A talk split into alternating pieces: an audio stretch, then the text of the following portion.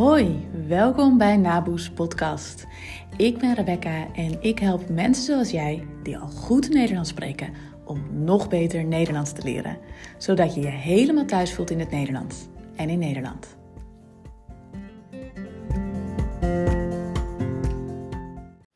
Hallo, wat leuk dat je weer luistert naar een nieuwe aflevering van mijn podcast. Eentje met een specifiek onderwerp vandaag, namelijk een personeelsuitje. En nog preciezer, help! Ik heb een personeelsuitje. Wat moet je doen als je binnenkort een personeelsuitje hebt en je merkt dat je dat wel spannend vindt, dat je smoesen begint te bedenken, redenen begint te bedenken om niet te hoeven gaan, terwijl je ergens diep van binnen ook wel weet dat je moet gaan of dat het goed is om te gaan. Ik zou nooit zeggen dat je moet gaan natuurlijk, maar waarschijnlijk voel je dat zelf. Misschien ook wel dat je wel wil gaan, maar dat je het gewoon heel erg spannend vindt.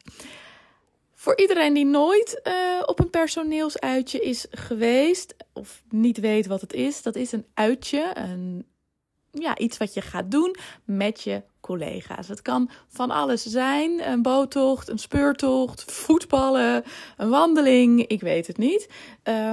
Maar het kan echt van alles zijn en het is in heel veel bedrijven wel gebruikelijk om dat te doen. Een personeelsuitje of als je bij een heel groot bedrijf werkt, een teamuitje. Dan ga je met je meest directe collega's.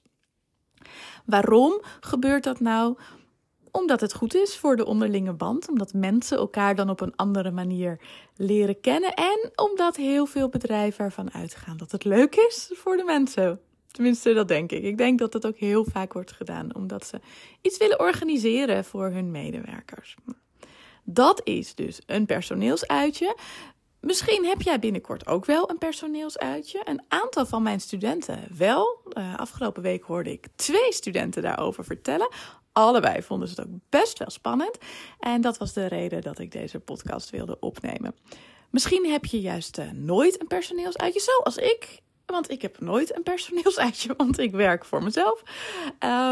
Ook dan kan dit wel een nuttige aflevering zijn, want ik ga een paar dingen vertellen die ook toepasbaar zijn op bijvoorbeeld andere evenementen met veel Nederlandstaligen. Een groot familieweekend van je schoonfamilie bijvoorbeeld, als je een Nederlandse schoonfamilie hebt.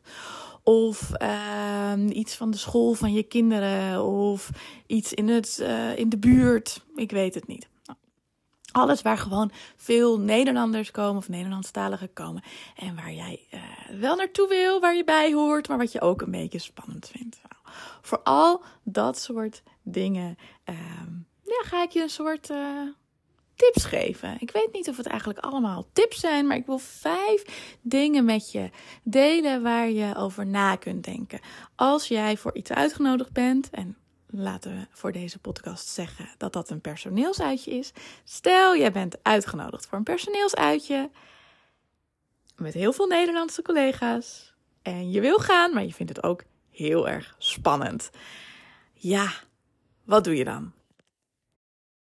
En als je nou binnenkort een personeelsuitje hebt, ik denk dat dat best zou kunnen. Ik denk dat september een goede maand is. Een maand is waarin vaak dit soort dingen worden georganiseerd. Of in het voorjaar, in de lente, wordt het denk ik ook vaak georganiseerd. Maar zo, na de zomervakantie is het niet gek om weer even helemaal samen te komen met alle mensen van het bedrijf of met je team. Als je bij een groot bedrijf werkt, kan dat natuurlijk ook. Dan wordt het meestal een teamuitje genoemd. En als je geen personeelsuitje hebt, dan heb je misschien wel iets anders. Een soort borrel, een soort presentatie, een soort bijeenkomst om weer even samen te zijn. In de zomer gaan natuurlijk veel mensen op vakantie. En dan in september is bijna iedereen weer terug.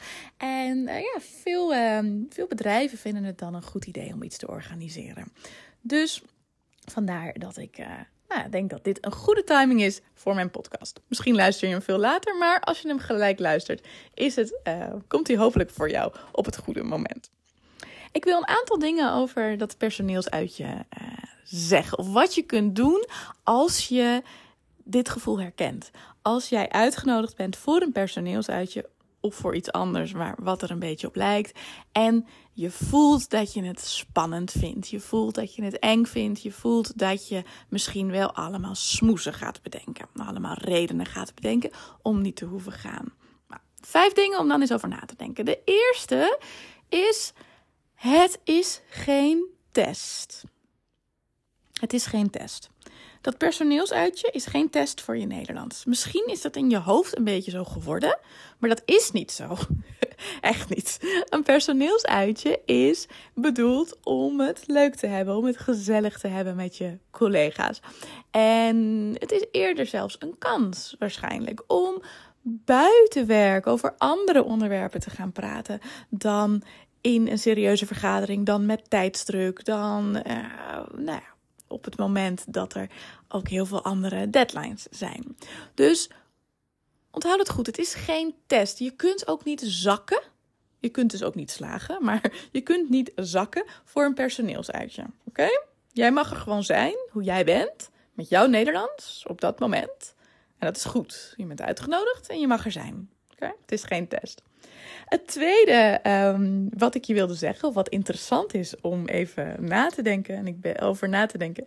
En ik ben benieuwd in hoeverre het herkenbaar voor je is. Het is in ieder geval iets wat voor mijzelf wel een beetje herkenbaar is. En dat is: hoe zou het zijn als dit personeelsuitje in jouw eigen taal was geweest? In jouw moedertaal of in de andere taal die je van jongs af aan geleerd hebt? Hoe zou je dan over het personeelsuitje denken? Want heel eerlijk, mijn reactie op een personeelsuitje is ook: help, ik heb een personeelsuitje. En ik denk dat meer mensen dat hebben. Ik zeg niet dat iedereen dat heeft, absoluut niet.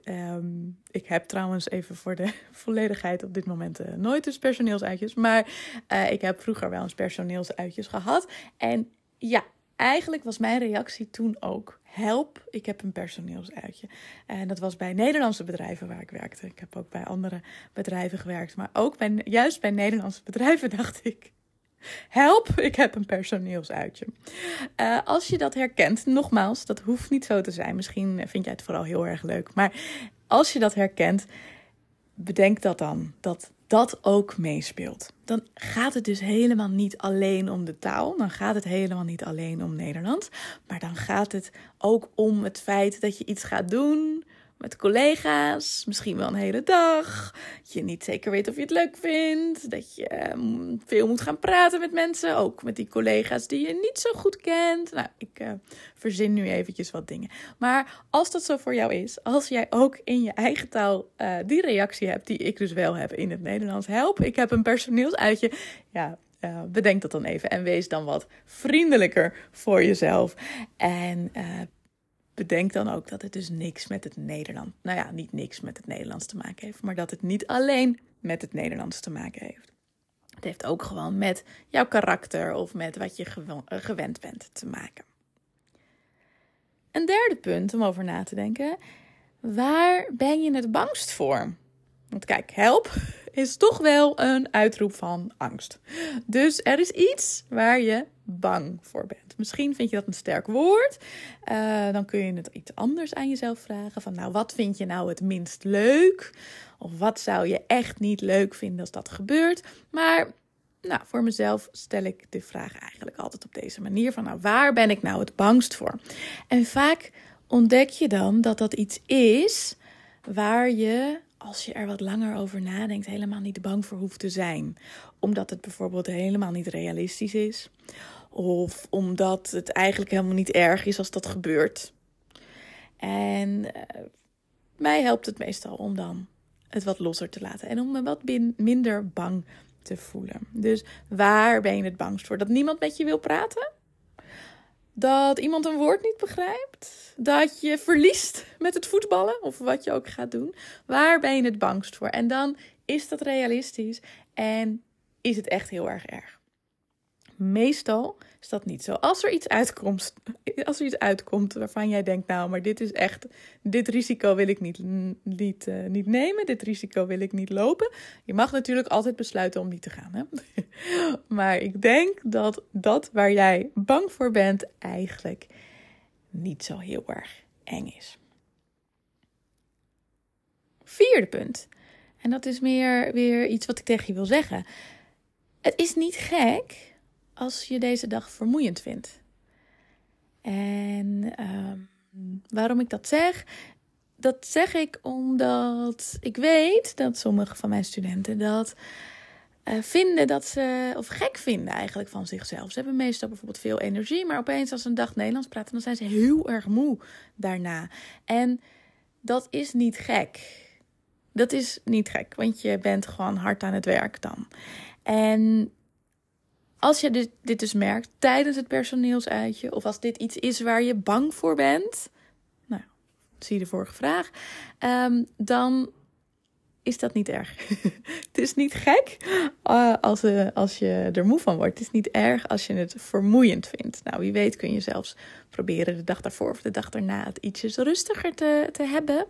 Misschien ook niet, maar het is niet erg als je het vermoeiend vindt. Nogmaals, ik zou het ook vermoeiend vinden. Heeft minder met de taal te maken, maar ik zou het ook vermoeiend vinden. Het is niet erg. Vaak is dat weten al genoeg om het iets minder erg ook te maken. En het laatste wat ik je wil zeggen.